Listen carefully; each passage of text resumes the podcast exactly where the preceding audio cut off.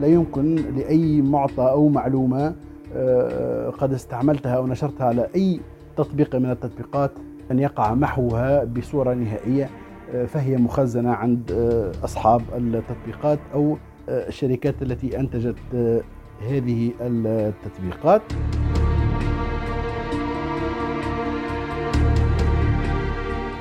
هذا صوت السيد سامي الصحراوي خبير الأمن السبراني ودراسة المخاطر السبرانية ومختص في جودة أنظمة السلامة. وهو ضيفنا في حلقة اليوم للحديث عن المخاطر المتعلقة بخصوصية مستخدمي الهواتف الذكية.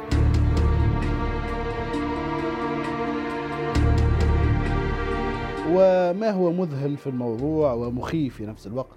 هو يكفي أن تتكلم على منتج أو علامة مشهورة ما قرب جهاز الهاتف الذكي آه، الذي تمتلكه حتى تنهال عليك آه، وابل من الصفحات الإشهارية المتعلقة بهذه العلامة أو آه، بغيرها والتي تدور حول هذا المنتج.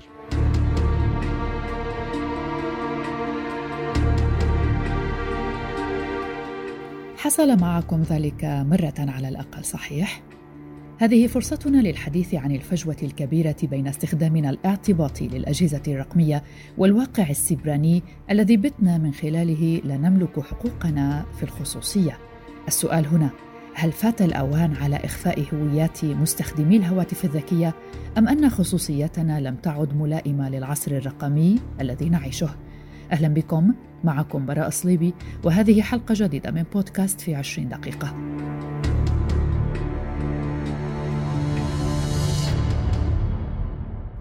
تستقي شركات كميات كبيرة من البيانات من تطبيقات الهواتف الذكية في إطار سعيها إلى تطوير منتجاتها أو إجراء أبحاث أو استهداف مستهلكين بحملات إعلانية. وعلى الرغم من أن هناك قوانين تفرض على الشركات إخفاء هويات أصحاب هذه البيانات إلا أن دراسة جديدة نشرت مؤخرا أظهرت أن تدابير الخصوصية من أجل إخفاء هويات مستخدمي الهواتف الذكية لم تعد تلائم العصر الرقمي. ويفرض القانون في أوروبا وأنحاء أخرى عدة على الشركات اخفاء هويات أصحاب هذه البيانات وغالبا ما يكون ذلك بحذف تفاصيل تدل على هويات أصحابها تشمل أسماءهم أو أرقام هواتفهم. لكن الدراسة التي نشرتها صحيفة Nature Communications تشير إلى أن إخفاء الهويات لم يعد كافياً. وبحسب الدراسة فقد بات من الممكن تحديد هويات الأشخاص من خلال تفاصيل قليلة تستقى من كيفية تواصلهم عبر تطبيق مثل واتساب. وقال الباحث في جامعة Imperial College للأبحاث في لندن إيف ألكسندر دومونيغوي المشارك في إعداد الدراسة قال إن الأوان قد حان من أجل تجديد مفهوم إخفاء الهوية وحصل فريق البحث على بيانات مجهولة المصدر لأكثر من أربعين ألف مستخدم للهواتف الخلوية. كانت غالبيتها معلومات مستقاة من تطبيقات المراسلة وغيرها من بيانات التفاعل. ومن ثم شن الفريق هجوما على البيانات بحثا عن أنماط في تلك التفاعلات وهي تقنية يمكن أن تستخدمها جهات خبيثة. ومن خلال بيانات يقتصر محتواها على الأشخاص الذين هم على اتصال مباشر مع الفرد المستهدف تمكن الفريق من تحديد هوية الأخير فيما نسبته 15% من الحالات. ومع إضافة تفاعلات إضافية مع هؤلاء الأفراد الذين هم على تواصل مباشر تمكن الفريق من تحديد هويات 52% من الأشخاص. وجاء في الدراسة التي أعدها باحثون في المملكة المتحدة وسويسرا وإيطاليا أن النتائج توفر دليلا على أن بيانات كثيرة يمكن تحديد هويات أصحابها حتى عبر فترات زمنية طويلة.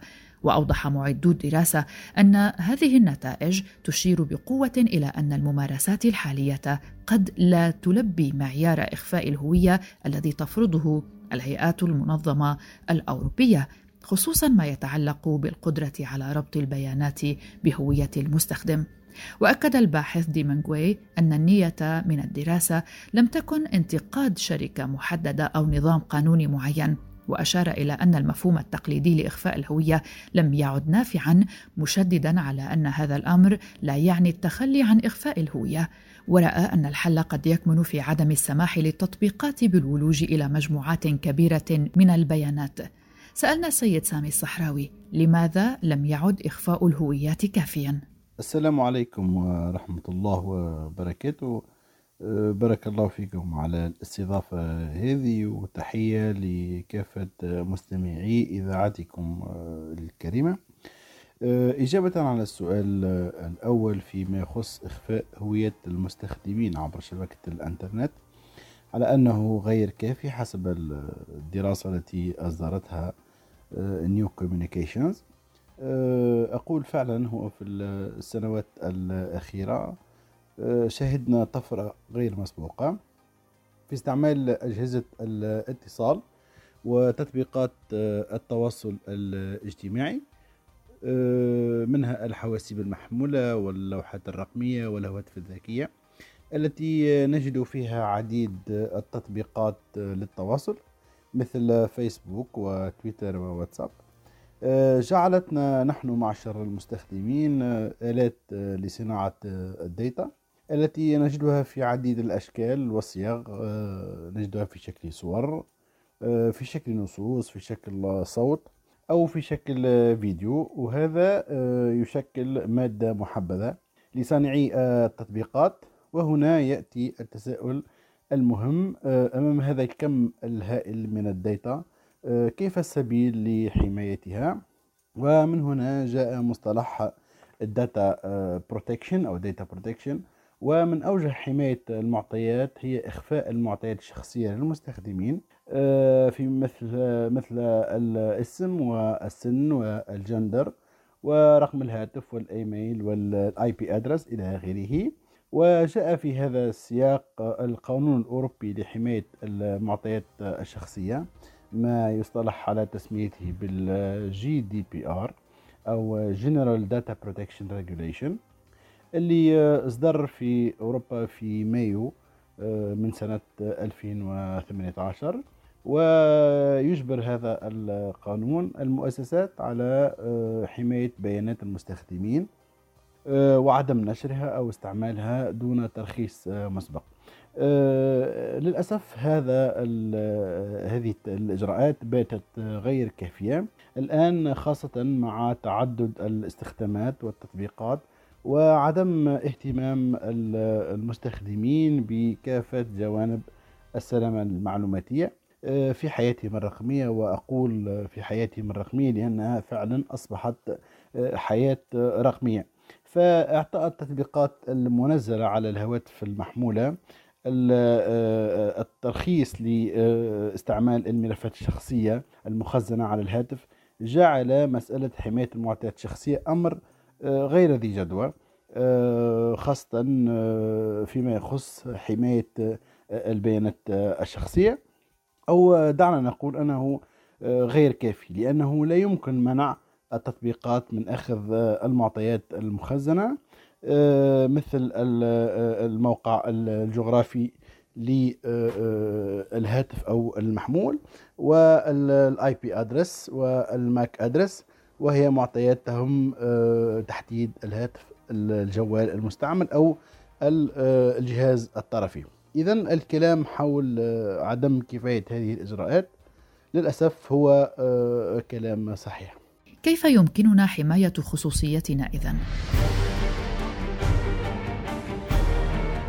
تعالوا نتعرف إلى مدى خطورة ما نعيشه من خلال تجربة الجيش السويسري الذي حظر استخدام التطبيقات المراسلة الفورية مثل واتساب و Signal وتليجرام أثناء الخدمة مفضلا اللجوء إلى تطبيقات محلية على ما أعلن عنه ناطق باسم الجيش لوكالة فرانس بريس. وذكرت صحيفة سويسرية ناطقة بالألمانية أن الجيش السويسري بعث في نهاية شهر كانون الأول ديسمبر المنقضي رسالة عبر البريد الإلكتروني إلى القادة ورؤساء الأركان جميعهم يطلب فيها منهم اعتماد تطبيق ثريما السويسري للمراسلة والامتناع عن استخدام تطبيقات أخرى للتواصل عبر الهواتف الخاصة خلال ساعات الخدمة.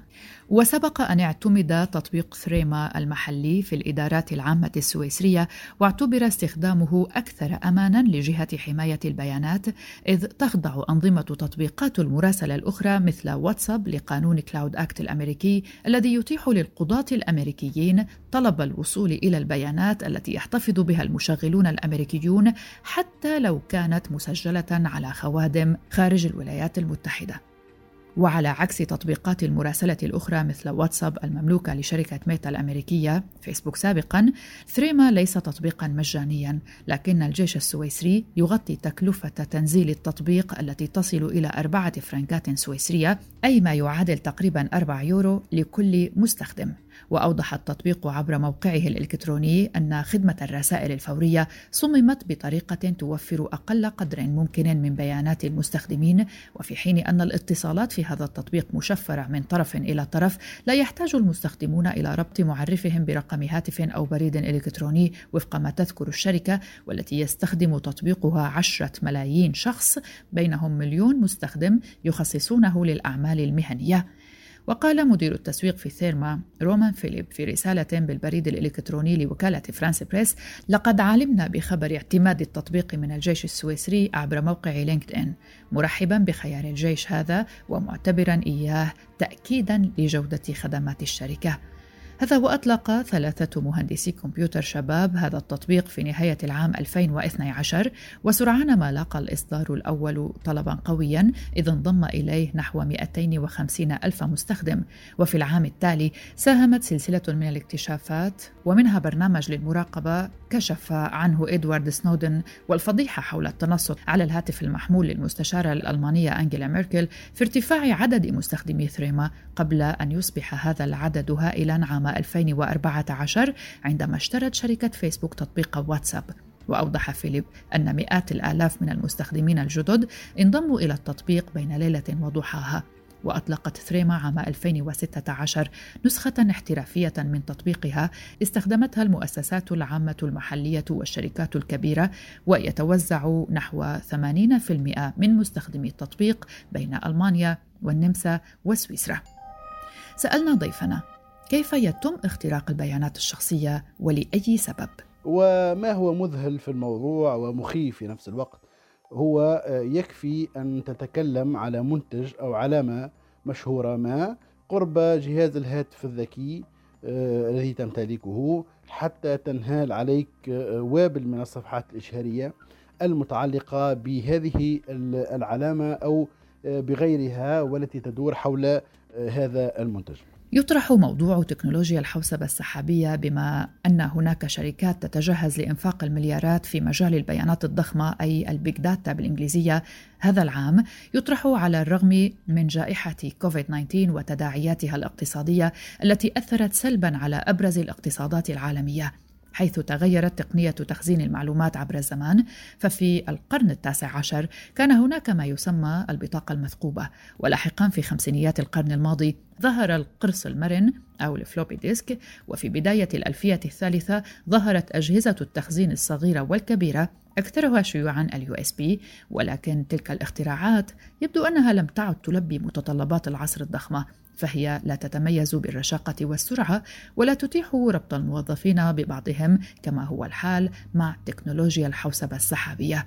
فالأخيرة يمكن تشغيلها والاستفادة منها بمجرد أن يكون المستخدم متصلا بالإنترنت ما يخفف من أعباء الخوادم والحواسيب المحلية. اليوم كل الشركات التي تعمل في مجال البيانات الضخمة تراهن على الاختراع الذي بدأ كثيرون يلجؤون إليه بحيث أمسى يشبه القاعدة. وتتجه قيمة الاستثمارات في مجال البيانات الضخمة لتبلغ 215 مليار دولار هذا العام على أن تزداد بنسبة 13% حتى عام 2026 خصوصا مع رغبة الشركات التكنولوجية في توسيع قطاعي خدمات وبرمجيات تكنولوجيا المعلومات. في عشرين دقيقة مع براء صليبي يقول تشينتان باتل رئيس قسم التكنولوجيا في شركة سيسكو في بريطانيا وإيرلندا إن الوقت الراهن مخصص لتلبية الطلبات التقنية المتعلقة بالعمل الهجين مضيفا أن هناك نقاشا جديا تشهده سيسكو حول الخدمات التي تستهلك افتراضيا مثل التقنيات التي تؤمن الصلة بين الموظفين الذين يعملون عن بعد. ويشير باتل إلى أن الحالة الطارئة التي فرضها الوباء ولدت حاجة الحصول على مواعيد دراسية وطبية افتراضية ولذا لن تتردد سيسكو في الاستثمار في هذا القطاع بعكس الشركات الأخرى التي اضطرت أن تراجع إنفاقها. لكن الحديث عن البيانات التي أطلق عليها الصحفي السابق والعريق في مجلة ليبراسيون الفرنسية بول دوغان أطلق عليها اسم بترول القرن الحادي والعشرين يأتي متوازيا مع الحديث عن خصوصية البيانات وحماية المستهلك وعن هذا الموضوع تدور حرب شد الحبال سببها قانون الأمن الصيني. لقد رأينا في السابق اختراعات كثيرة حصلت في خدمات الاتصالات أو المصارف تحديدا في الحديث عن بطاقات الائتمان. فهل نحن فعلا آمنين إذا تم حفظ معلوماتنا في السحب؟ وإلى أي مدى يجب أن تزيد الحكومات الضغط على شركات التكنولوجيا لحماية بيانات الناس. يقول دانيال نيومان وهو المؤسس الشريك والمحلل الرئيسي لدى شركة فيوتشرم للأبحاث والتي مقرها نيويورك إن تصور مستقبل الأسواق بهذا الصدد متشعب قليلا ويضيف أن هناك محاولات لتعديل القوانين العالمية ولكن الحكومات تواجه وضعا ملتبسا بهذا الشأن. والسؤال هو كيف يمكن إبقاء المستهلك سعيدا وتنظيم الشركات التكنولوجية الكبرى لإجبارها على المزيد من الشفافية؟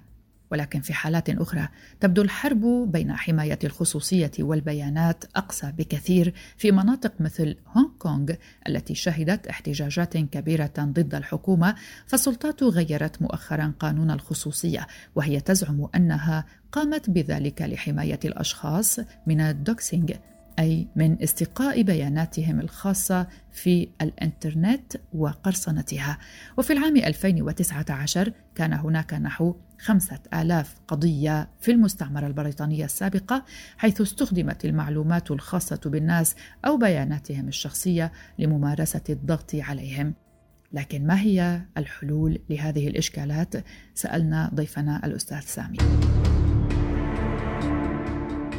بالنسبة للحلول آه، المقترحة أو الحلول المنشودة للأسف آه، هي محدودة آه، لأنه نحن نعيش في عالم احتلت فيه التكنولوجيا حيز كبير في حياتنا خاصة مع دخول التكنولوجيات الجديدة أو الحديثة مثل الذكاء الاصطناعي وإنترنت الأشياء التي تجعل الإنسان أكثر فأكثر متعلقا بالتطبيقات والأجهزة التي يحملها آه، لكن ما يمكن فعله آه، حقيقة هو آه، التقليص من استعمالاتنا للتطبيقات الغير مفيدة والتطبيقات التي تكون عادة مصادرها غير آمنة.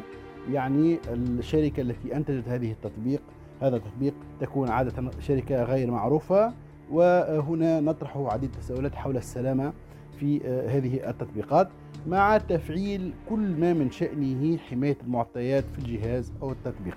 في كل جهاز أو تطبيق هناك إعدادات يجب على المستخدم أن يلج لهذه الإعدادات عفوا لكي يقوم بتثبيتها آه، حسب متطلبات السلامة المعلوماتية بشكل تكون هناك حماية أكبر للهاتف أو الجهاز المحمول.